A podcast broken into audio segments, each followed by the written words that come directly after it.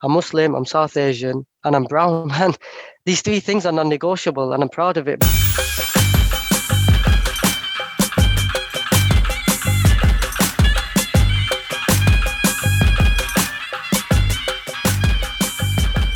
There are more Asians involved in football than you would expect. There are nowhere near as many Asians involved in football as there should be. Join us on the Our Game 2 podcast as we celebrate the ones that are and discuss the ones that aren't.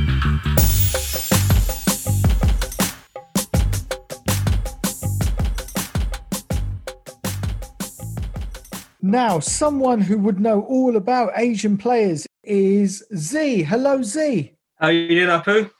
Very well, thank you very much. Kevin, meet Z. Z, meet Kevin.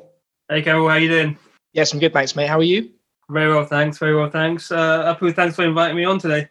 No problem. Okay, I mean, a couple of things. One for those who haven't guessed it so far, Kevin, we still haven't met, even though we've recorded several shows together, right? Absolutely, yeah. It's a, it's a long time coming, our, our meet up. Because we've been doing all of these conversations on Zoom Z, you are our third musketeer. So moving forward, we'll be hearing a lot more from you. No, I'm actually excited to see um, see how we progress and uh, what we can do together. Okay, so for our listeners, Z is better known on Twitter and especially on Instagram as at Desi Ballers. Z, would you like to tell us a little bit about at Desi Ballers, what they do, and well, how you got into it? Yeah, sure. So, in a nutshell, uh, Desi Ballers is a platform covering South Asians on the professional football scene and certain levels of semi-pro as well, mainly in the UK and Europe, but also touching on North America as well. So it all started back in 2010 when I was working as a journalist uh, in the South Asian media, uh, working for a weekly newspaper. But for me, I was always gathering information that was time sensitive, and there was no platform or place to put that information. So I started up a blog uh, named Desi Ballers in 2010, and that got a decent following. I was updating that every day. Um, also had a, uh, then created a Facebook page and Twitter so I can get it out there in early days of social media before the big boom. Um, and then I progressed forward into making turning into a website in 2013 um, and covering football, having interviews with players, doing match reports, pretty much what you see on mainstream websites but covering the South Asian scene in the UK and Europe. It was an attempt to show that we had visibility on the pitch and we did exist because uh, at that moment and even now everyone talks about the lack of uh, Asians in the game or they'll quote statistics at you like they'll say there's 10 or 12 pro Asians but no one can tell you their names so I wanted to combat that by creating a platform where you could actually visibly see these players and not only see them but actually see, them perform so if you were to visit my Instagram page right now, where I'm very active, you'll see goals, you'll see uh, a few reels, highlights, you'll see the players in their kits. And I think that's quite important to see visual representation and ultimately what, what, what I want it to be and going forward, especially with platforms like your, yours as well, is for us to be spreading the word on a regular basis because the more we see it, the more we will believe it. And the second point is also that when you go to the gym, if you only ever did one workout and then saw your progression a year later, you'll see nothing. But if you were to do your workouts every single week and stick to a program, you'll see the gradual improvement and also you'll see visible progress. So that's kind of the plan here with with Desi Ballers to do something on a regular basis where you will see progress happening on the pitch, almost like a storyline or narrative during the season. Uh, but yeah, that's what Desi Ballers is in a nutshell. But it's no, it's by no way a perfect product yet. Um, and I'd like to see more platforms out there who are doing the same so we can kind of be a positive and, and progressive in terms of combating the issues and, and, and the kind of, I guess, negativity that surrounds uh, South Asians in the game. Okay, fantastic. And so, just to can you just t- tell everyone and perhaps spell out the the handle so that people can follow you? Sure. So on Instagram, it's uh, D E S I B A LLRS, and on Twitter it's D S I B A L L E R S. So there's the E missing in the Instagram page only because I couldn't get the handle in time. What, somebody else has pinched it? yeah. I think they might have seen that I was trying to do movements on other platforms. They might have taken it. So it is what it is. We need to send the boys round, I think. We can arrange that. we're, kid- we're kidding, just in case anyone's listening. Who knows where? I mean, these, yeah, we forget we're recording sometimes. I mean, these days people get triggered by all sorts, don't they? So um, I don't know what. oh, let's not let's not discuss free speech now. That'll get me triggered. Oh God. oh boy. We, we probably should, but probably do it a little bit more constructively in the future. Okay, so how long did you say you've been doing this for? So Desi Ballers has been around since 2010. So July this year was a decade. I had a quiet celebration due to lockdown, but but yeah, it's been going 10 years. But I, I've been involved in kind of covering football, especially in the South Asian community, for around 15 years now. So it was just an extension of what I was doing previously, but I still enjoy it and I still get a kick out of it. And um, there's so much good that's happening. It's worth shouting about and putting out there. Okay, and do you have you seen progress? Because in my mind, it seems the amount of Asians that are involved in football, as far as I can tell, has been pretty much the same for ages. I think it depends what your ideal progression is. So if I was to say, from my point of view, I have seen progress, and I'll explain that.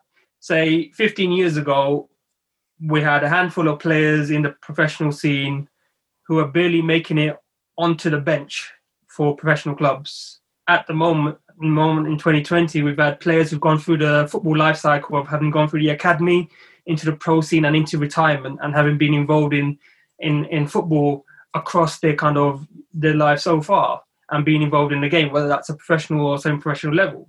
We didn't have that 15 years ago, where players would you'd have players who would get to academy level, maybe get that first pro contract, maybe get one game or two games, and then you never hear from them again. But there's been a change there, and we're now seeing players who are not only part of squads but actually getting on the pitch as well. For me, that's progress because it's about visibility. Are the numbers great? No. Is that something that we need to work on? Yes. But we can also look at it in a different kind of way as well. Now, we all know the statistic that 0.5% of players who enter the academy system make it as professionals. So we should pay respect to the handful of South Asians who've actually made it in the game as professionals and are part of that 0.5% club. Do you know? So if we look at things in that kind of light, then yeah, I'd say there's been progress. The other part of progress is this platform that we're talking on right now 15 years ago, 10 years ago, we would have to wait for a particular agenda to appear in the media to talk about South Asian football. It would be a footnote in, in a news broadcast, or it would be part of either kick out week of action, or if some incident took place on the pitch, and then there would be an afterthought in the newsroom saying we should do something about Asians in football. Now we have the opportunity to talk about it on any platform that we like. Hence the reason you've created our game too I've had Desi Ballers, and we have platforms now that we can talk about the game on a on a regular basis, and we can seek that news more than we could 10, 15 years ago, where we were reliant on limited media. Now the media is huge and big, and including social media as well. We're using the best. We're using the platforms where all the noise is in the most positive and progressive way, and that's the way I, I see things. I think yeah, there has been progress in how we're getting our news, how we're putting out our views as well and also success, although limited on the pitch as well. Okay, so I know you follow the men's game, you follow the women's game, you've got an idea about academy prospects as well. And as you mentioned previously, it's it's the UK football scene, it's European, it's North American. Give us give us three players, male or female, anywhere in the world to look out for that you think will in their own relative terms, will do big things in the coming season? Three players. The first one would be to keep an eye on Sarpreet Singh. So we all know that he played for Bayern Munich last season. He had a few appearances for the first team. He was in the second team. Now he's come from. He's born and bred in New Zealand. He's part of the New Zealand national team as well. Uh, this season he's gone out on loan to FC Nuremberg for for the for the year um, and that's just getting um, more game time and get used to the German way of doing things, I guess. But that's definitely one to look out for. Second one would be Hamza Choudhury. Now, Hamza Choudhury is quite an important member of the Leicester City team. He's the understudy to Ndidi. And I'm, I would say if he wasn't there at Leicester City doing the holy midfield role that he's doing, Hamza would get more game time. Uh, whenever he's been on the pitch, he's been quite impressive to watch. Uh, has always scored a great goal against uh, Newcastle at the start of the year as well. So he's the one a lot of people are tipping to make an England team. I guess he would need more game time, but he's got the promise and uh, he's got the uh, ability to rocket with the big boys at the top. And he's part of the important member of the Leicester team that's currently in Europe and almost got into Champions League last season. And a third player, I would say, trying to wrap my brains here. Sorry, I did put you on the spot a little bit. There's a if we're gonna go into Europe, in Norway there is a player called Etzaz Hussain. So Etzaz Hussain plays for a team called Molde. Most people know, may have heard of it, uh, that club, because Ole Gunnar Solskjaer used to manage them before he took the Cardiff City role uh, a few years ago. And Etzaz Hussain was also part of the Manchester United youth team as well. Um, he, got a pro contract there, but didn't make any appearances for the first team. Returned back to Norway, and he's won three titles there. And this year, Molde they won the, the Norwegian league last season, and then the, they're in the playoffs for the Champions League. So their first leg took place this week, finished three all. If they win uh, the second leg, they'll be into the group stages of the Champions League. So it definitely will be worth keeping out uh, keep an eye out on Etzaz Hussain as well uh, in Norway. Cool. And a way our listeners can do that is by following Desi Ballers on Instagram and Twitter, right? Absolutely. We'll, uh, we'll endeavour to our best to make sure that you're kept up to date with the progress of those players and, and many more as well. I just wondered where you get all the information from because I, I, obviously follow the Twitter account and I find it remarkable about the amount of coverage of, of just Asian footballers around the world. I mean, I've seen Z tweet from about players in New Zealand, as he said, Germany, and some of the players that have been tweeted about as well. I've never even heard of them, and I think the platform that he has to kind of bring this information to light, like we would see on Sky News about transfers or about things happening in mainstream football. I think it's just such an important job. So I just kind of wondered, you know, where he gets the information from, how he got into everything to like to begin with, and kind of where he sees this going moving forwards in the next I don't know, year or two. I think if he told you, he'd have to kill you. I think.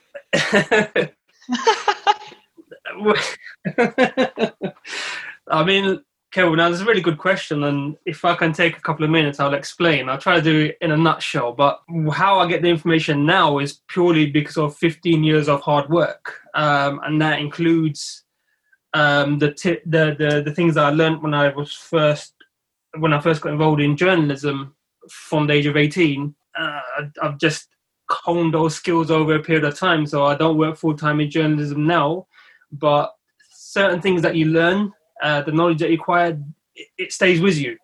Um, so I've always been, you know, quite good at researching. I've made really good contacts in the game who I've stayed in touch with over the years, and their contacts that I, I value a lot because they're also friends as well and we it's it's about keep maintaining good relationships with people.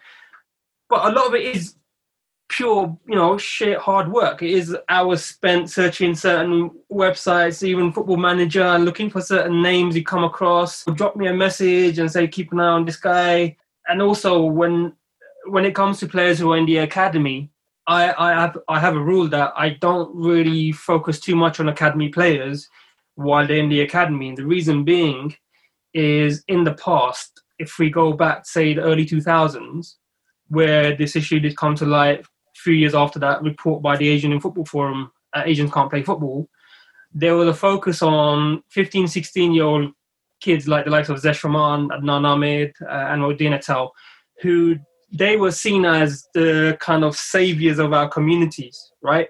And that put a huge spotlight on players. And if then our perception was that these are the guys that are going to make it. Now, you can imagine being 15 and 16 and feeling the pressure of trying to make it in a game where the chances are very limited. And on the other side, you're, you're carrying, for some people, will be like a burden on your shoulders that if you don't make it, then you've let yourself down. But not only that, you let down your community as well, who are banking on you to succeed. Um, Mm. So for me, taking lessons from that, there's players that are in the academy level at the moment. You also interviewed Rohan Luthra's dad in a previous episode, Sunny. Now, Rohan I knew about from a few years ago, but I was just waiting to see how his career would progress. And when he got to that pro, that was the moment thinking, yeah, they made it and it's worth talking about that player. Now, that's that's going to be that's kind of my mentality of how I, I treat the game because there's more information out there than than than I would put out, but that's only because there's a responsibility of the kind of information we're putting out as well. Um, because I feel there's a duty of care, especially when the numbers are so small. I want to not protect, but actually be real with what football is really like. Like Kevin, you know yourself, who's been in the system. If you suddenly have added attention and pressure, it can detract from what you're trying to achieve, and you kind of want not want to put too much pressure and distraction on players. But I see there's a change, and you mentioned what's going to happen in the next year or two. If you go on certain uh, Instagram pages like Rising Ballers and, and Secret Scout, they put a huge attention on upcoming players. Yeah. And when I mean upcoming players, I'm talking about players who are in the academy. Maybe that's an attitude shift that we are seeing in, in football where kids coming up in the system now are more confident. And we've seen certain players who've made confident moves like uh, Jadon Sancho and, and a few others who actually rejected the parent club they were at in, in England and gone abroad to play. Maybe there's a level of confidence in the young players that are coming up now. Maybe that attention doesn't phase them as much. But when it comes to South Asian players, there's still a level of responsibility because we want to see the volume increase. At least for my part, I don't want to be responsible for putting added attention where it's not necessary. Yeah. I think I think everything you mentioned there is absolutely spot on. And just going back to when you said about being part of a system and being a young Asian player, absolutely there is a undertone and a very indirect level of pressure, not just the responsibility that you have to kind of carry your culture's name through the system to try and make it, but also as well um, with your family. Like to, be an Asian player within a system, there comes a, a whole load of pressures and uh, trials and tribulations with it as well. And I think having that duty of care, as you said, to not highlight players too too young so they can just focus on the football is a really really important thing. So fair play to you. That's that's really good. But just on that point, Kevin, someone was telling me recently about this how academies and pro clubs look at players, especially when they're young and they're going out on loan. Now, I won't mention any names purely because it's told in confidence, but say certain clubs, mm. when they're looking at a player to take on loan, they will look at his uh, social media following mm. to see if that would bring more attention on that club.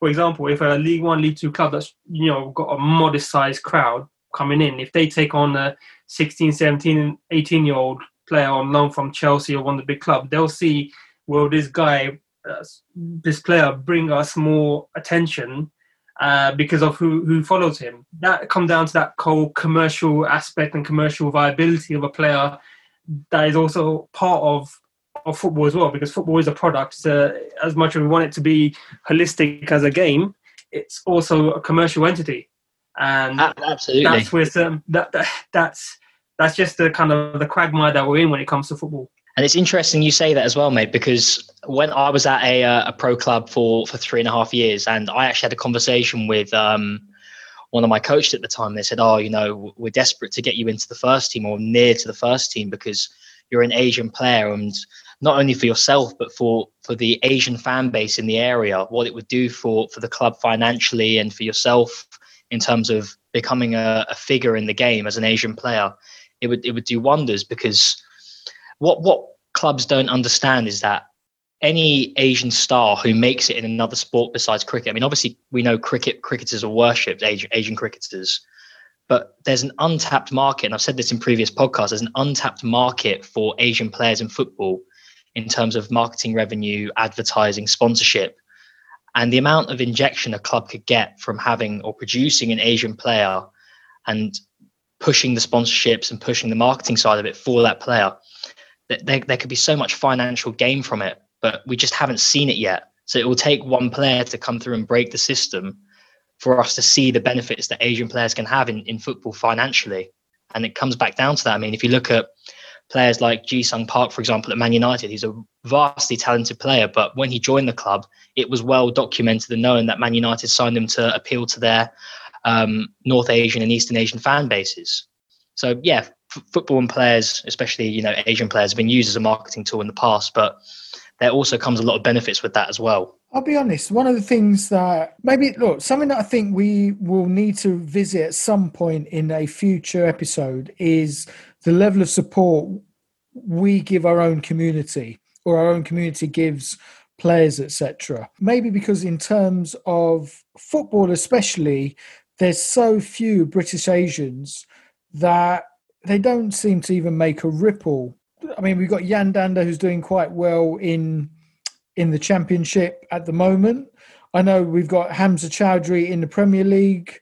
There's Neil Taylor, but obviously with his name and his looks, and maybe not everyone is aware that he's Asian, but you just don't hear Asians talking about them as, oh, look at them. And I can't even remember. I mean, um, see, maybe you would remember this differently when Michael Chopra was was scoring goals for fun, especially in the championship. I, I don't know if there was a level of interest around his ethnicity generally. Do you remember, or within the community? There was um there was a huge um, when Michael Chopra was coming through. There was a lot of expectation on him being um, kind of the one that was going to break out and break through for our community. So much so that even in the Indian national team were interested. And that's what we're talking about when he was 16, 17. This is before he's made his breakthrough, uh, you know, at professional level. There was so much uh, expectation on him being that guy who was going to break through. And there were certain interviews that M- Michael did back then. In retrospect, you kind of understand why, but he almost didn't want to talk about the ethnicity side of things. He did say, you know, I'm I'm I'm I'm British or I'm English or something like that. I'm just paraphrasing. It was almost like he was turning his back on this community that had so much hopes for him. And then when he dropped down to the championship, that was in the 2006 2007 season, where he's he scored he scored about 20 odd goals in that season. Very good season for Cardiff City. The attention kind of went away because they felt like he turned their back, or the perception was that this Asian player has turned his back on his own community. Therefore, why should we support him? And that was kind of harsh because you can imagine at the time in context, he's at Newcastle where they've got Alan Shearer playing and they had three or four other strikers ahead in the pecking order. You're trying to break through there. And I think some, you know, Kev, you'd understand this as well. Could you imagine having those guys ahead of you and then you're trying to break through and then you're told, well, you are the one that's going to break through. And then people are disappointed when you're not playing or they're disappointed by any decision that you make to the point that there was a period of time where um, you know people didn't talk about Michael Chopra. I, I, used to report on him and I would speak to people about him, but they say, yeah, but he he's rejected his ethnicity, and that always like stuck with me. Like, why are you saying that? Because an 18 year old kid wanting to try and kick ball and actually be, you know, try and make a career, he's finding this pressure is getting this pressure on him. But we're saying that he's turned turned his back um, and then a few years later, Michael Chopra changed, didn't he? He he um, he became more open about wanting to play for India. He went out to meet um, uh, Bob Houghton, who was the manager at the time. Played in the Indian Super League as well, and I guess he was a bit more confident in his uh, in talking about his, his his cultural heritage and, and everything else, but wasn't so much when he was a child. Uh, and again, uh, we we talk in retrospect here, but there was the uh, in, in, what you were asking, there was this uh, attention on him, and then when he rejected in in a sense, then he was no longer on the on on on everyone's lips, especially in the community. Okay, interesting. It's this is something again. I know there's lots of things we keep saying we'll revisit, but both in terms of the community side of this and also the commercial side of getting an Asian player through, it's definitely something that we will come back to in future episodes. Okay, so now I'd like to introduce our guest for this week. Okay, Kevin, have you heard of Carlos Cuesta? Carlos Cuesta? No, I can't. I can't say that I have. okay, no worries. Carlos Cuesta is one of the Arsenal first team coaches. I believe he's number two to Arteta. and he's never played the game professionally. That's interesting. I mean, it doesn't surprise me anymore, but yeah, that's that's interesting to know. So he hasn't played a single professional match. I'm pretty sure he hasn't. So, I mean, having said that, I don't think Jose Mourinho has. Arsene Wenger didn't play at a very high level either. I'm not sure that Klopp did either. So, so do you think you can study and become become a top football coach, top football manager? Do you think there'll be a university degree that will teach you how to do that? Uh, yeah, I, I don't see why you can't become a good football manager just because you haven't played the game. I mean, management now isn't so much. This is my opinion from what I've from what I've read, but management now isn't just about you know understanding the game, creating tactics, and making players play a certain way. There comes a whole new level of management now where you've got to understand players emotionally, psychologically, um, manage their their physical wellness through sports science. Like footballers now are more human than they ever have been, and they all have increasing needs. And I think to be a top manager now, you need to have added dimensions besides just being able to understand the game and create a a style of play or philosophy. So yeah, I, I completely agree with the uh, the idea that you can become a good football manager without having played the game to a professional standard. Okay, why have I asked that question? I hear you ask. why have you asked that question, Apu? Okay, so Yaya, hello, welcome to our show. How you doing? Very smooth um, a very smooth way to introduce it, to be fair. Okay, so everyone, please meet Yaya Patel. Now, the reason I mention it, Black, yeah, Blackburn. Yaya is currently one of the academy coaches for Blackburn Rovers ladies, but interestingly, he has studied football studies at Southampton University. So, first of all, welcome, Yaya. How are you doing? I'm good, thanks. Thanks for having me as well. Yeah, no worries at all. So, firstly, we'll we'll come back to Blackburn Rovers, but can you just talk to us a little bit about football studies? How you got into that? Why you got into that?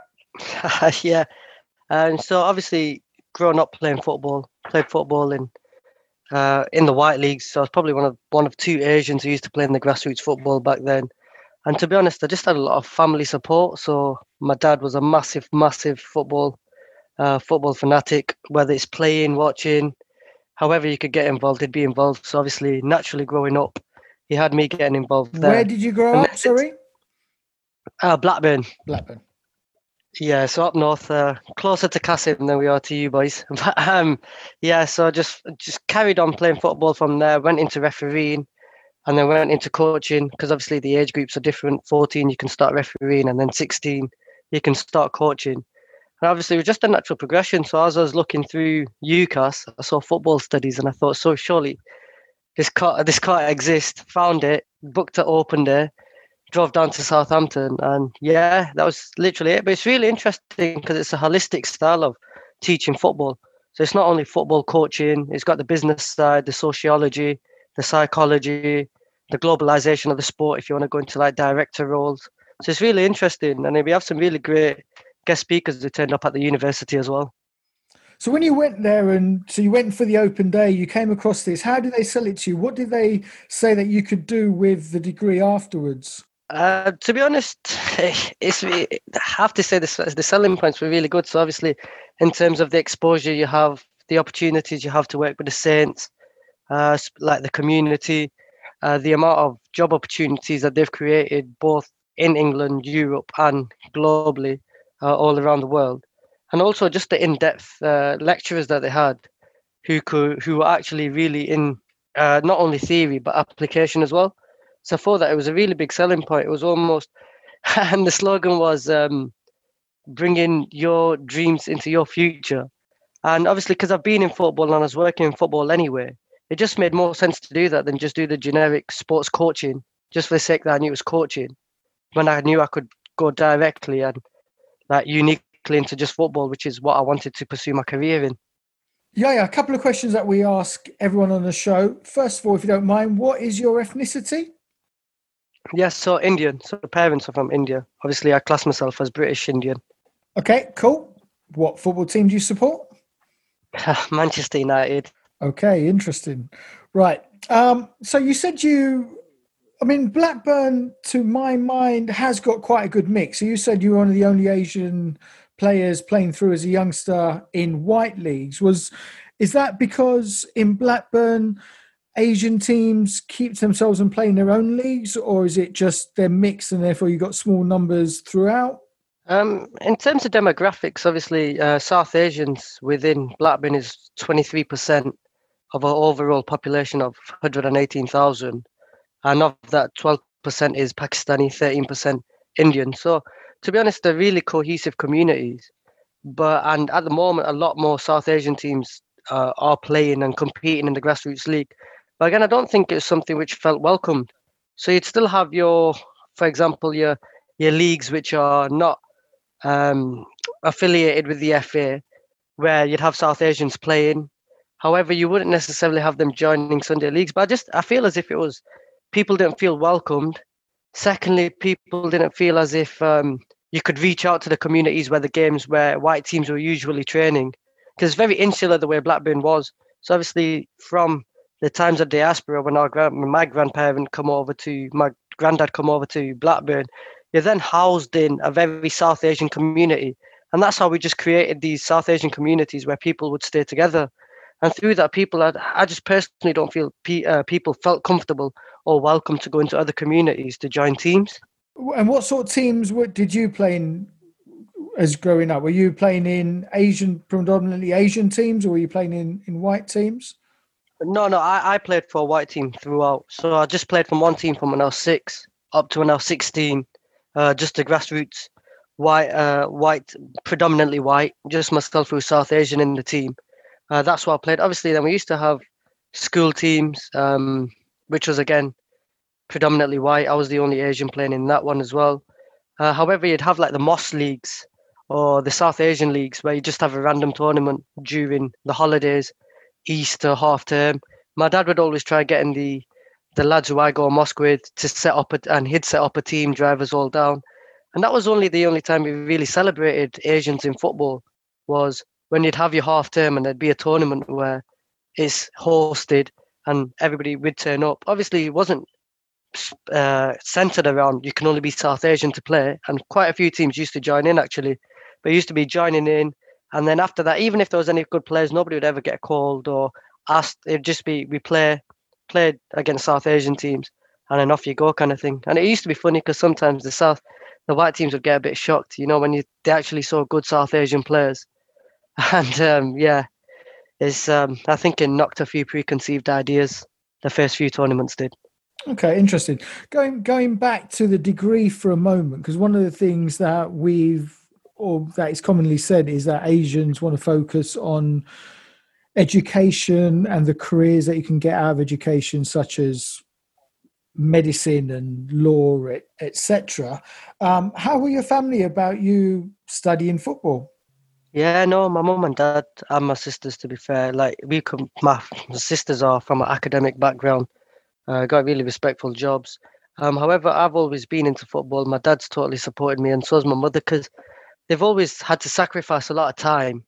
And and I know Kevin will know, obviously playing football, and it's not as if I played at any level such as his, but on a weekday when you're when you're missing mosque, and then your dad might be working. At times, my dad was working like two, three jobs, and it'd be like my auntie would come and pick me up, and then both my mum and my auntie would take me training, wait for one and a half hours, and then drop me back off.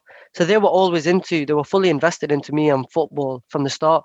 So for them, it wasn't anything which was going to be on it, like something which was not obviously it doesn't conform to society societal um, expectations, especially in South Asian communities. But it wasn't something which they they kind of felt was a problem. They said if obviously if it's something you want to do and you're going to give your hundred percent, and it's a career which you want to enjoy in life, then it's definitely something you should you should pursue. And even throughout my university, hundred percent behind me. To be honest, if it wasn't for family and parents, I don't think I'd ever have pushed it as far as I have. Um, so yeah, t- to be honest, any credit of myself would be a credit to my parents and my family before it's any credit to me. How did you find the course in terms of the, the, the ethnic mix of the course? Was there was there many Asians on that? Were many black people? Was it? Yeah, so obviously predominantly white. Um, we had quite a few uh, Afro or Caribbean um, students from London, uh, from South London. So I made a lot of friends there And again, that was something new to me because uh, within Blackburn, there's not many black people that you meet. But within South Asians, there were two, three, two, three of us. Um, but there were some who actually come from India. So there was myself who was British, and then two, three who were from India who actually st- uh, traveled all the way to Southampton to study. And they were doing either the football and business rather than just the football studies. So their plans were to obviously get the degree and then to go back or to go somewhere in Europe and um, work for a club uh, from the business side rather than from the actual coaching side. Yeah, yeah. What was your in, like initial motivation to go and to go and do football studies at university? Because obviously, like you said, there's a lot of preconceptions that our parents or our you know um, ancestry can have about you know pursuing jobs in sport. What was it that really drew you to, to football and said to yourself that I oh, listen, I want to have a career in football and I want to be maybe not necessarily a manager per se to start with, but just have a career in football? Was there something that really drove you towards it? I think it's just my exposure to football because I've just been exposed to football growing up, obviously playing, coaching, even having paid coaching roles.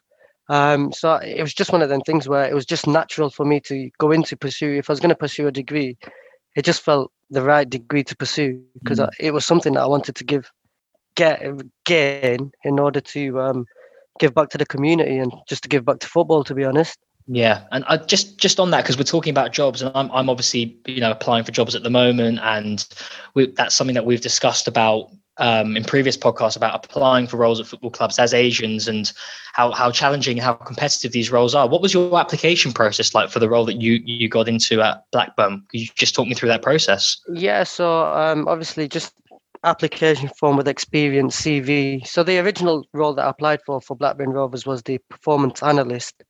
Um, obviously, because I had quite a bit of background and knowledge into it from a degree. So it was just the normal application, and then from that they sifted it, and then it was uh, invitation to an interview. Mm. But also had to do a presentation. So they told me pick a team, do an ana- analysis report, a scouting report, as if you were going to play them next week, and present that to us as if we're the management. Yes. Um, so yeah, that's what that's what I had to do, um, which was interesting. But again, it was something because I was around football study students mm. who were also as um, who were really committed. I was able to present it to them before I went to my actual interview, so it put me in good light. But again, even with the jobs, I think that was probably one of the reasons why I went, and I think I was a bit naive in thinking, obviously, because you see all this BAME diversity. I thought maybe this is the perfect environment or the opportunity of the climate of BAME to go into it. I think that was a bit more naive than uh, than it was in when you get into the reality of football. is difficult, like you said, and obviously sometimes with applications there's a lot of nepotism. So it's what you know and who. It's not what you know; it's who you know. Sometimes mm. in football as well, isn't it? So yeah. What have your What have your early experiences? Because obviously you're you're a, a, young Asian manager now, managing at a, a, one of the oldest clubs in England. It's a massive club, Blackburn, right? The women's team as well, which is a great achievement already um, at the start of your career. What what what are your aspirations moving forwards then with this, and what what's your early experiences been at, at a club like Blackburn as a ethnic minority and Asian Asian uh, employee?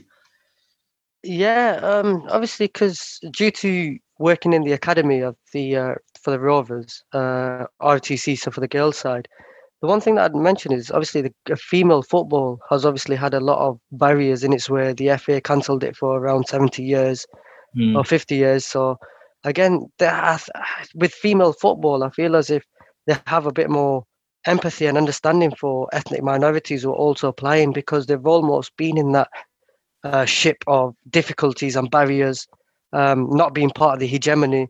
So it is a bit understanding. Obviously, you still have your issues having to explain you're not going to come uh, for your end of season to the pub or you're not going to go to certain restaurants if they don't do vegetarian food. But again, to be honest, like at university, I was working in the university female football team, and I feel as if it is more um, more open and more welcoming than the males game because the males game's always been dominated by white males. Um, obviously, with the female game, due to the lack of emphasis and investment that's ever gone into the uh, into British female football, you're more likely to be heard. You're more likely to be respected, even with your knowledge, because have all the knowledge, but just because of your skin color, it's, it's difficult for people to actually accept what you're saying. Um, mm. But with female football, I've just found it's it is slightly different. obviously, I still think there's negative connotations from your skin color or the way you look or your beard, but I think it's more welcoming than it, than the men's game is. Um, yeah, in England. Was it so? Was it straight out of university that you applied and got got a job as performance analyst at Blackburn? Yeah, I was actually grateful. So I got offered the job before I actually finished university. So I had a few months left, and I got the job come out, got offered, done the interview. So I was offered the job before before I even graduated, which, was obviously a massive bonus. And um, yeah, just since even from the interview, and since it's always been my aspiration of just continuing with my football badges. So currently on my UEFA B, which has been stopped or with not withdrawn, but just withheld at the moment due to um, the COVID situation. Um, but yeah, it's just been to to coach and to get into the coaching background, obviously, which I had, and just try to build up and keep going up the ladder. I guess sacrificing as much time as required, and just trying to make the most out of the opportunities that that that you're given. Okay, just before we leave university behind for for good, I think you had quite an interesting final dissertation, didn't you? Yeah, I think it's um it's a good one if you want to go to sleep at night. It's probably worth opening. You get past the acknowledgements, and you're probably falling asleep. But yeah, obviously, in regards to South Asians in football, obviously something I hold very close to my heart, and um, hopefully, I'm hoping the people who have read it is help make a bit of a contribution, or at least provide them with some knowledge which they never had previously into South Asians within British football and the barriers that they face. Okay, do you want to give us a, a little summary of the, some of the key takeaways from it? Yeah, um, obviously, football existed ever since colonialism. So, football is not something which has been introduced to Asian people when they moved to England. Um, secondly, there's a lot of institutional racism which people feel. And there's still, um, obviously, I know we talk about a lot about covert racism, but overt racism, um, all my participants that I studied uh, had part of my research have all highlighted that they've come across um, racism or they've experienced racism, both white and Asian. Uh, and to be honest, the, the truth is that I just found that there's, as much as we praise changes, there's not enough changes because I'm hearing this. Uh, some of the players, some of the participants are saying, when you look at it and you take a step back, it's no different 20, 20 years ago as it is now. And some of the players who have played with experience in the Premier League obviously I don't want to give away names. Uh, they highlighted as much as it's progressed, it's still there. It's just that racism has got smarter, so it's harder to call out. Okay, you mentioned colonialism, so just quickly, when so when did the British take football over to India? Uh, so it was obviously at the time when the East Indian uh, Company went across um, to England, uh, to India, creating the word loot, uh, which was obviously not in the British dictionary before that. Um, so we're talking around the late 18th century. Um, so late 18th century, going into the uh, 1800s, um, where they really set set themselves, uh, started obviously dividing India, uh, getting stationary, uh, getting military stationed everywhere around India. Um, so yeah, that was around 1800s. So obviously, when football was first made from all the uh, private school, public school students at that same time once they bought, uh, affiliated it in the UK. It was at that same time that they brought it over into India. What did I read in your in your article? So you think there's still a bit of a colonial hangover in, in India in terms of how they they view football? Yeah, I just think even in England, to be honest, I think um, I think if we if we all actually looked at it and try not to have the issue of um, accepting that yeah we might not necessarily have the same platform or the same opportunities in this country would realize that there's a lot of them we have a bit of inferiority complex and it's definitely a colonial hangover that we have. Obviously i know we've been i know the platform's here to praise south asians in football but i just don't feel it would do any justice from what i've read and what i've learned and what i've experienced if i didn't speak about slightly the darker side of the game and um, obviously, from the participants, I do think that we do have an inferiority complex. We won't necessarily speak up when required. A lot of things will just brush off as humour because we know if we call it out, we're the ones that are classed as um, the troublemakers. So yeah, I just think it's an inferiority complex which we've faced since since moving over. Yeah, you make a really good point there about the inferiority complex because you know we've spoken in previous podcasts about young Asian men and women being socialized into feeling oppressed or feeling like victims. And to an extent, that's true in, in institutions. But also, I think yourself and other guests that we've had on in the past are great examples of what Asians can achieve in football when they, you know, drive past these barriers and really innovate themselves to overcome anything that's kind of in their way. And it allows them to, to gain great success and achieve great things or great positions like you have yourself. So i just wondered you know when you've obviously applied for this role at blackburn and maybe you faced discrimination from other institutions in the past i just wonder what your kind of mindset is to deal with those those challenges and adversity that you might have faced in your early career so far. Yeah uh, to be honest just nothing's unexpected now so i don't see anything as oh, that was unexpected. Uh, you just got to realize that there are always going to be barriers. And like, obviously, uh, I was careful. I was listening to one of the uh, previous podcasts with yourself, and I believe it was just Apu, and obviously talking about how things change and people are more likely to accept people who look like themselves. So I just kind of accept it. And to be honest, I'm proud of my identity. Like, I'm Muslim, I'm South Asian, and I'm brown, man.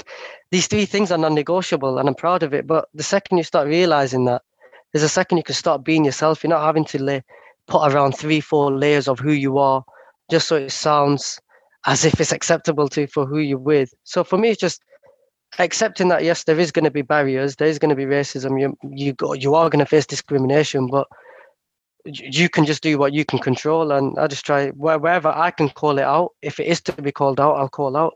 And the way I see it is obviously if we can all try helping plant the seed of the tree which we're never going to sit in the sh- in the shade of is something which is just going to benefit our society. And mm-hmm. definitely mm-hmm. like the asian community don't have to go through things which we're having to go through now. Yeah i love that. I love that. Apu? Right so how how did you go from performance analyst to the to become a coach at blackburn rovers ladies? Yeah so i made it quite clear to be honest from the interview. And i think this was one of my one of the things which made it really desirable to get me because obviously I had my level two, um, which is the minimum requirement to work at the RTC at the foundation phase. And I said to them, obviously, as a performance analyst, I don't only want to be somebody who's showing you videos or showing the players clips and trying to explain it. I'd rather actually go out on the pitch with these clips and coach it to the players, or at least assist and coach and help the coaches how we can um, integrate both the videos and the classes into the actual sessions. And so I made it quite clear that whenever there's an opportunity to go into the coaching, I'd love to take the opportunity. And obviously, as it goes in football, one person leaves for another job, there's an opportunity open. And obviously, I just put put myself out there and I said, I'm happy to go for this. And from there, I just got it covered. So again, it's one of them like, especially if there's anybody listening who's at university or in the football career, if you've got an opportunity to get a certificate or qualification definitely go for it. There's no point waiting or thinking you might not be qualified or you might not have the experience. If you feel competent, you've got to go for it because otherwise these qualifications and these courses get filled up really quickly. And once it's filled up, you might be waiting another year. And within that year, you've realized you're competent and you've missed out on three, four opportunities of jobs just because you don't have the qualifications. Okay. And so we've we've talked i mean you've mentioned or you've hinted at facing certain issues etc in football. Have you come across many coaching the girls team as you do? Or i mean if this is if you can say if, if you if you can't say then or you'd rather not that's fine. But in terms of your role we had manisha tailor before saying that sometimes she'd take her team to games and or, or other teams would come to them and they'd assume that she was part of the I guess the either the cleaning or the catering staff or something. So I mean that's obviously sort of more discreet, etc. Um, have you come across any issues as such with the coaching the the ladies? Yeah, I'd be lying if I said I did. I'd be lying if I said I've gone across um, to any clubs where they've not seen me as a coach um, probably because of the uniform. Um, but yeah, there there are definitely microaggressions, or you definitely see some passiveness, passive questioning of like possibly my race from parents. So obviously, when they see me, they probably think, yeah, he's he's just one extra person. He might be on, might be doing work experience or something. And then I'm there putting out the cones and I'm leading the session. the warm up and I'm giving the tactics out, you can't quite you, you do realize and you notice and obviously again I know it's something where you say how can you notice something if you've not heard it or somebody's not physically said it to you? But I have in the back in the background heard voices like heard the passing of taking everything. Because obviously first they think it's just cricket and now they feel as if football's the one thing which is untouched by anybody else besides obviously white people within it. And then here comes the South Asians and I think from corner shops to takeaways and now you've come into football as well is anything you won't give it a rest and I definitely have realized that like I have recognized where parents look at me and then it'll be how you doing you okay good afternoon they'll be like oh yeah how you doing mate you here for the football and you just think, why else would I be in a Rovers kit, walking with footballs and a and a bag full of cones if I wasn't here for the football? So I definitely noticed it. But um, like that, to be honest, that's like I find that as one of the compliments rather than anything which I see as like taking anything away. That if that was the worst that we had in football, that'd probably be be be a good day of football, to be honest. Okay, so my memory of Ewood Park, I've only been there once, was it was pretty much in the town centre and any people I did see walking around were predominantly white. Whereas we've mentioned before, certain football clubs I have or are in ethnic areas, etc. What are Blackburn Rovers doing in regards to, or are they doing anything at all to try and encourage more, more the minority communities to come and, and visit and support the first team? Yeah, for the first team, especially for the men's, they do have a few um, initiatives and incentives. So obviously they've got the um, the diversity and equality officer, uh, and he's somebody who's actually really into the South Asian uh, community in football because I've worked with him uh, for a South Asian club, uh, just putting sessions on, and so now he's got that role. So he gives out tickets, uh, and to be honest, the Rovers and the owners have tried to increase participation.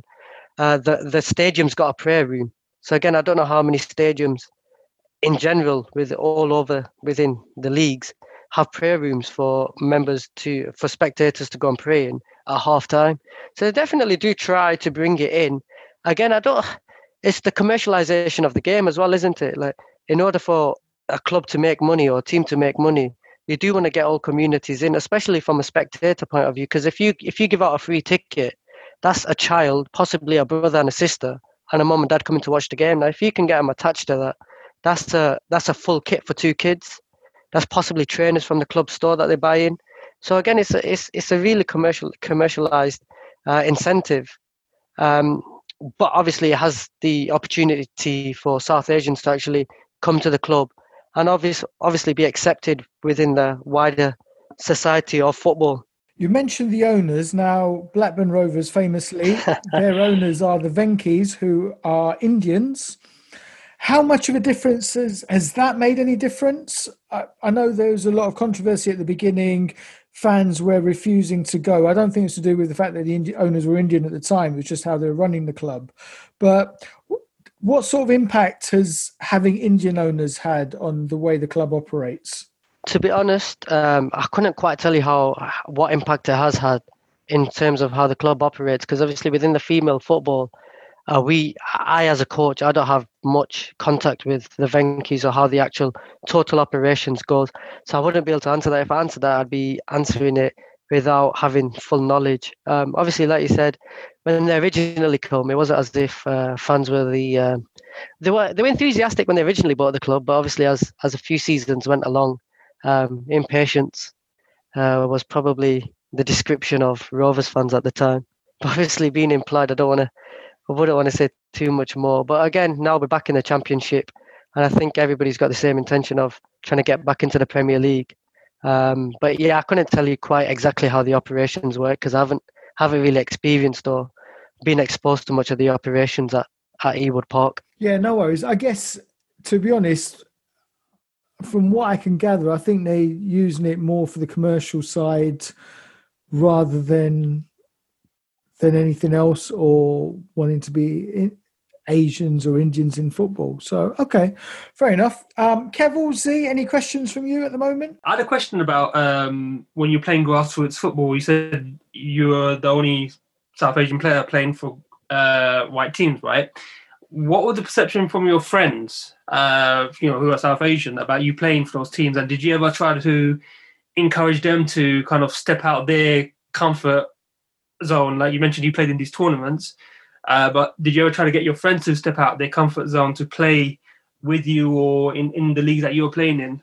Yeah, it was always something that we'd invite them to come towards. But again, obviously, a lot of teams train on a weekday, and due to most commitments, not many parents, obviously being the first generation of diaspora at the time, were were looking to invest in their child going to training. When they've had school, they'd rather send them to mosque. Um, and I know Kasim did slightly mention this last week as well in regards to the Asian community. He has to do more. Don't know if they have to do more, but at the time, there was, the education wasn't there, and obviously the commitment to the mosque was the biggest priority after uh, after anything else. Being in England, so not many of them actually wanted to come. But obviously, knowing that I played for a white team, it was something that actually like it was one of them things where you kind of thought you were you were the you're the big don of football. Like you know, when you go into when you go to play in the park with your South Asian mates and you say, "Oh, I play for I play for a white team in football on a Sunday," and that's it. You got to go. You get to you get to shoot the penalties instead of having to go in net or chase the footballs. But yeah, like again, like for the community and mates, it was always something you looked you looked up to. But it was never something that you looked up to and tried grabbing. Like everybody knew their roles, and it was like, they knew their parents aren't going to allow them to train on a weekday to go in or they don't have the money to pay for the club. Um, obviously, like your weekly subs and stuff like that, they wouldn't afford it because obviously Blackburn still to now is one of the top ten most deprived areas in England, and obviously that is is difficult at the time for parents, especially when half broken English speaking, actually getting them or driving them to go to the clubs to play or to train at. I was going to say it might be different, obviously coming from a London background where you've got your green streets, so you've got your areas where it's heavily dominated with South Asians, and you're probably having to mingle more, and you get to see different cultures. In Blackburn, it was very separate. Is you have your Asian communities, you stick in your Asian communities, you go to the town, everybody's nice to each other, whether you're white, brown, or whatever. But then you all go back to the same areas.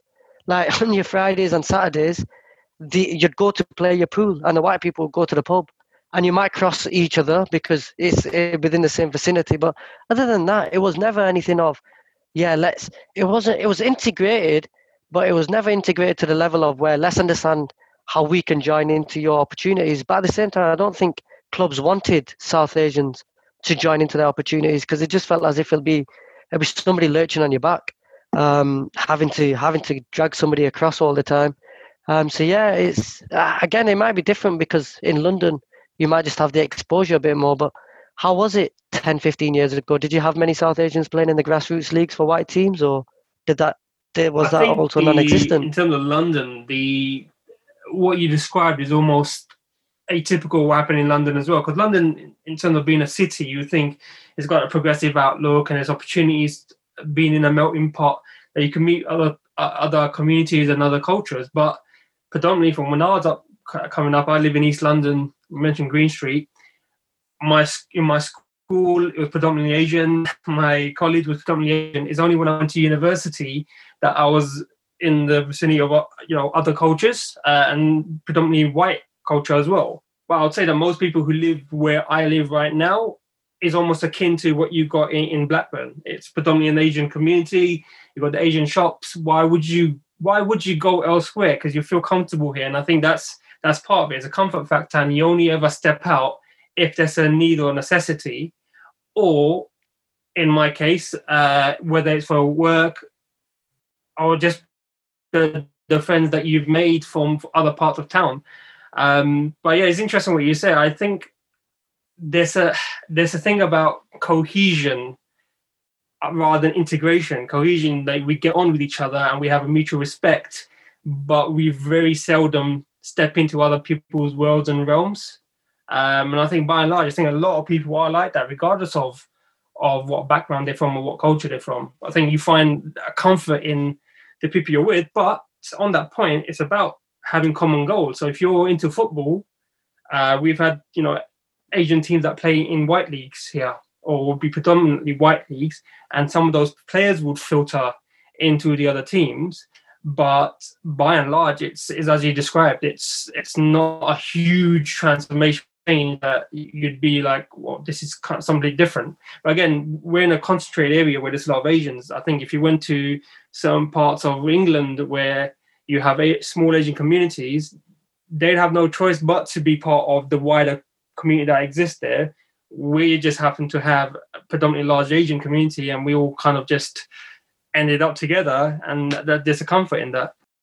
I was just I was just going to speak about. Um, I was going to actually ask Yahya about the. Um, oh Christ! I forgot my question. I have to edit this out. what was I going to ask him? Um, I'm going to leave this in because you and Z both sound more intelligent. oh, I've completely forgot my question now. You put me on the spot. I had it in my head and it's gone. Oh, that's so annoying. I was I, actually on on what Z said as well about integration as well. I feel like if we are looking at the the, the grander scope of society now and going beyond football a little bit as well, it is it is very clear that the the distinctions between different cultures in our society are becoming ever more prevalent now. And I think Z touched on a very important point where we all do have common goals in that, you know, whites, Asians, and blacks all want to achieve great things in sport. But if you look culturally at the divisions between us, we don't really integrate in each other's cultures. And that's where the divisions come from. And that's where, uh, as you like to say, Apu, about these kind of unconscious biases or barriers come from. I think moving forwards, particularly in sport, if we can just focus on the fact that we all have a common goal of wanting to become professional footballers or, you know, developing a career for ourselves in the game that we all love, I think the barriers between our cultures would be minimized significantly. I feel like in today's society, we have a massive emphasis on the divisions between our cultures and the divisions between our races and why we're different. But we never actually talk about what unites us and makes us equal and that that's where these issues come from. Just on that point, Kibble, like you're you're you're in a football environment at the moment, uh, and and so is Yahya, right? When mm. you're talking to people from different cultures and backgrounds, but you're talking about football, there's a point where you're all colorblind, aren't you? Because you're talking about if you're talking about the game or you're talking about analysis of a player's performance, you're talking about football football point of view conversation and topic, right? and the culture part and the race or mm. your background doesn't come into it. It's about the conversation that you're having and the level of expertise you have in that conversation. Uh, do you think that if we were to spend more time talking, you know, we mentioned about common goals, if we were to talk about football, particular aspect of football, like you're a player and, and, and you as a coach, if you talk like coaches and, and players, that is a, a chance for us to break the perceived barriers or preconceptions that I guess other cultures have about uh, about South Asians when it comes to football. That we do know, we do know how to speak about the game. We don't know how to talk about the game from an analytical, but also from a recreational perspective as well. Absolutely, I, I, I think the more and this that's why this podcast is brilliant because we're we're discussing the the nuances and intricacies of football, not just racism in football, but just our knowledge of football in general. Because we've all been involved in the game to some extent, and we have a decent knowledge base about how the game operates, right? And I think to put that on display for people to listen to is a, is a great advert for Asian understanding of the game. Now, I'm not saying that my knowledge of football is better than a professional who's got 25 30 years experience because that would be that would be naive i mean if you if you've got experiential knowledge of playing the game, that's always going to give you a certain degree of advantage when talking about the technical side of the game. But absolutely, to break these stereotypes and barriers that Asians don't know what they're talking about in the game is definitely going to help our uh, ability to integrate within the system already. And I think we are we are seeing it with with black coaches at the moment as well. There was a perception maybe 10 to 15 years ago that black players didn't have the knowledge or black coaches didn't have the knowledge base that white coaches do. But now we're seeing lots of black coaches who are qualified apply for these roles, and some of them are getting them um, for for through various channels and methods. And I feel like Asians could go down a similar route where if we can display our competency and break these barriers and stereotypes through our knowledge and through the way that we speak and interact with people in the game, that will give us a better opportunity moving forwards. And that's why I'm I'm so heavy on the the non-victim culture that we we are faced with barriers, but we as people have the choice, as Asians have the choice to overcome these barriers and put ourselves out there and make ourselves vulnerable to say we're not going to lay down to the barriers that are in front of us. We're going to push through them and we're going to be successful. It's quite interesting talking about talking about the game and displaying knowledge, etc., how many Asians are actually involved in sports journalism and the media? As in, obviously, it's not huge numbers, but there's a there's there is a decent number of them. So I think hopefully one that's one of the things that will help moving forward. So Yaya, in in regards to the staff set up at Blackburn, are there many Asians there? Um, so in the female game, so in the actual female from first team all the way down to the under 10s foundation phase, I'm the only South Asian at the moment. In terms of coming across people who are South Asian in the northwest, because that's where obviously we play the majority of our friendlies. So um, United, Liverpool, Sheffield. I've not actually come. I've I've come across a black technical director, but other than that, I've not actually come across anyone who's South Asian, bar one who was um, yeah at Sheffield S and C. But that's the only person I've actually ever come across within my two two and a half seasons at the club, seeing any of the South Asians. But at, at Rovers at the moment, no, I'm the only one. Uh, last season there was two of us, me and S and C, but he's um he's gone elsewhere now. Okay, and in regards to players, no, no, no, no South Asian players uh, who are female. Um, again, come across one, one possibly two who was at Manchester City, um, in the whole in the whole of the northwest. But even when I went up to Warwick, where we played against, so it was everybody, so all clubs from around, so uh, from south, north, east, west, everybody's turned up at Warwick to play last season. And again, I probably come across yeah, two, and I'm talking from the under 10s all the way up to the under 16s. Two South Asian players, um, in female in the female game.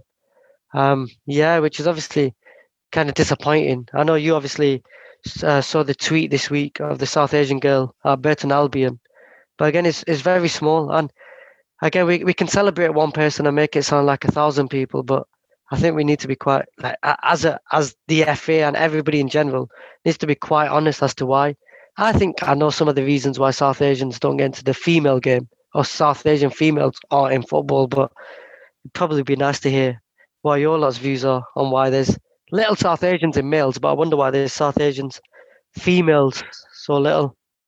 Just before I, I ask Z, you tell me what what do you think? Just list some of the reasons you think there are. I think societal ones definitely one. So obviously, um, South Asians in terms of what you're wearing or how you're going to be uh, perceived in the greater community. It's almost like David Beckham, uh, bend it like Beckham. How how are you going to be seen? Another thing, obviously, is um, the masculinity of the sport. Like, we can't deny that there's a, there is some form of masculinity to football or perceived masculinity to football. So again, that's something which I'd question. Um, and obviously, just do families are we are South Asians as as South Asians are we at a stage where we can accept females into football? Because usually, it's, if we can't even ex- if there's still society within the society communities who can't accept males can actually go into football as a career. And I know Kevin explained that to his grandmother when he was going through the football. Oh, when are you going to take it seriously? Like, so can we really expect South Asian females to be as from communities to be accepted to go into football. I, I think we're quite a few steps away from that yet, to be honest. It's interesting you say that, yeah, yeah. But um, I'm doing some consulting at the moment, uh, Apu, for a, uh, a women's academy side, and I know Yahya said there's no, um, or maybe one or no South Asian players in the academy system, women's academy system at um, at Blackburn. But with this side that I'm consulting with, I would say there's one or two Asian players, South Asian players in every single age group. And it's really interesting because now that makes me believe that there might be a geographical difference in um, societal acceptance for uh, women or South Asian women in football. Is there is there potentially a difference then between London London South Asian family accept uh, Midlands and Northern acceptance? It's really really interesting. Kevin, if you sorry, Kevin, if you if you can't name the club, can you name the area? Uh, no, I can't. I can't name the club so you just broke up there. All right. I can I can tell you they're doing some fantastic work in terms of. No. No, the area. Can you not just vaguely? What no, I can't. About? I can't name. I can't name the area either. It's, it's London, Southeast, Midlands. Where? Just vague geographical area, so we can vaguely pin it down. Um, they they are below they are below the Midlands, but they are above the South Coast.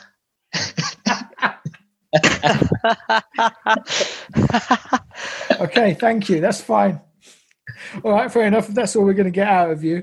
Um, so, Z, what are your thoughts on what Yaya has just said around the lack of numbers of Asians in the academy system? I think, Wiz, when it comes to uh, females in, in football, especially, we're seeing a change widely with the professionalism of it. We've seen a huge investment from the FA with the Women's Super League, the way it's packaged, and it, it looks commercial viable now. We're seeing more matches on, on the mainstream channels as well, and there's that, there's a change happening on that front. That could be a catalyst that's going to encourage not just the South Asian females, but I guess just females in general to get involved in football and in organised football as well. Um, there's there's there's no answer to say what that you know what what's going to make a change or what's going to bring about that fast tracking of change. But we we i guess from my perspective we just want to keep highlighting the one and hope that turns into two and ten because even with the one there's a journey that that person's gone through. And we've had Manisha on the show previously talking about her journey in the game and that's one person's perspective. But there's definitely when you look when you look at journeys people resonate with certain aspects of someone's life uh, and the more we can highlight and talk to these individuals who are in the game, or you know, even say 10, 15 years ago, where there was a couple of uh, Asian women in football, one of them who inspired the film Ben Like Beckham. If we talk to them and understand their journeys, maybe that's something that could inspire the next generation or even the current generation to get involved in, in sport. And if they show a bit of talent that can reach out and meet the standard that's required, we could see more of them coming through. But it's not uh it's not one particular reason or one answer that could could solve that. Yeah, the reason I was asking you is just because I know you've highlighted you've highlighted some Asian females that are playing football both in this country and in Europe as well. So I, I guess I thought that there there was more in the pipeline. I'm led to believe that that there is, but there's there's there, as, uh, as a point that I mentioned before, there there there would be players in the pipeline in terms of what you just mentioned in terms of academy football. But again, you know, the chances of going from academy to making it in the first team, just by and large in general, is difficult as it is. So we want to say there's a there's a pipeline coming through, but then there's players that we may not be aware of. Um, I'll give you an example of uh, a player called Aksa Mushtaq, who's currently playing for Napoli in Serie A she was at Bradford City when she was younger and then went off to America on a scholarship. And on conclusion of that scholarship, then got a chance to move to, to Napoli. By going to on a scholarship to America, she's not in the academy system in the UK. But then there's still that uh, pathway that she's been able to go on that gets her into professional football uh, on, on, the women's uh, scene. So the, when I when I talk about with with these journeys, the more we can talk about those journeys, there we might get a few more who are inspired by, or even walk that path that we don't know of yet. Just because they're not in the academy system doesn't mean you know they're they're not there right now. Can I just quickly plug as well? Um, uh, she was at West Ham. I think she just left. Uh, she had a pro contract. 24 years old for West Ham. Uh, Rosie Kmita, so there were two, the t- twins, and she was playing for West Ham and obviously see South Asian heritage, like South Asian. I think it's her father who's South Asian. Um, so again, she was somebody who played. But again, I can't tell you, I can't speak about female experience in football because I've never been a female, and I've never been a female in female football. I've only coached it. Yeah, Rosie Kmita, we'd we'd love to get her on the show. Maybe we will one day. I was trying to remember the name of the lady who Bend It Like Beckham was based on. I did hear an interview. It was Permi Permi Jhooti. That's it. Yeah, um, yeah, I think she's she's abroad now doing something not related to football, right? So, not sure how easy it would be to get her on, but we'll give it a go. Okay, so Yaya, what are your what are your hopes and ambitions? Tell us where you would like to be in in five years and ten years. Uh, yes, obviously in five years, I'd like to see see myself having completed my UEFA B hopefully my UEFA in five years as well, to be honest. um, just working in elite football full time, um, trying to get to the highest, highest, highest levels. And obviously, like Kasim said, it's it's a pyramid where yeah, there's not necessarily ladders, and if there's ladders, there's no rungs, and if there's ladders, there's already somebody on it. So it, it is a difficult thing, but yeah, like like anything that obviously South Asians have always had that spirit of if you can reach it, try reaching it right to the top. And in football, it's no different. Um, obviously, I know there's barriers, but yeah, I'd like to be in the elite game, whether it be male or female. Obviously, I've invested a lot of time in female football, just at the elite level, um, competing full time, and uh, hopefully making a change, or at least being able to speak up for, for our society or our community, and hopefully speaking fairly and doing it sincerely. Probably the main thing, just the sincerity in in trying to make a change for our community. It's probably really important as well hopefully you boys can um, pull me out if it isn't at any stage, wherever it is in my career. Uh, if I'm not being sincere, but I'd like to think I'd be sincere in changing our community because again, it's it's generations which we might never meet. It's generations who might who might change even politically, uh, just how how we live in England. So it's really important. It's like who knows who the next Muhammad Ali of football, who can be the Muhammad Ali of football if we don't give them the opportunity or we don't create the platform for them to be there. Yeah, yeah, thank you very much. Can I also say a big thank you to you as well because you've been very supportive of the podcast so far and you put me in touch with loads of people who hopefully will get on in near shows in the future. Can you I'll, I'll put you all your details up for your social media links, etc. Yeah, yeah, it's been a pleasure having you. Thank you very much. Thanks for having me on.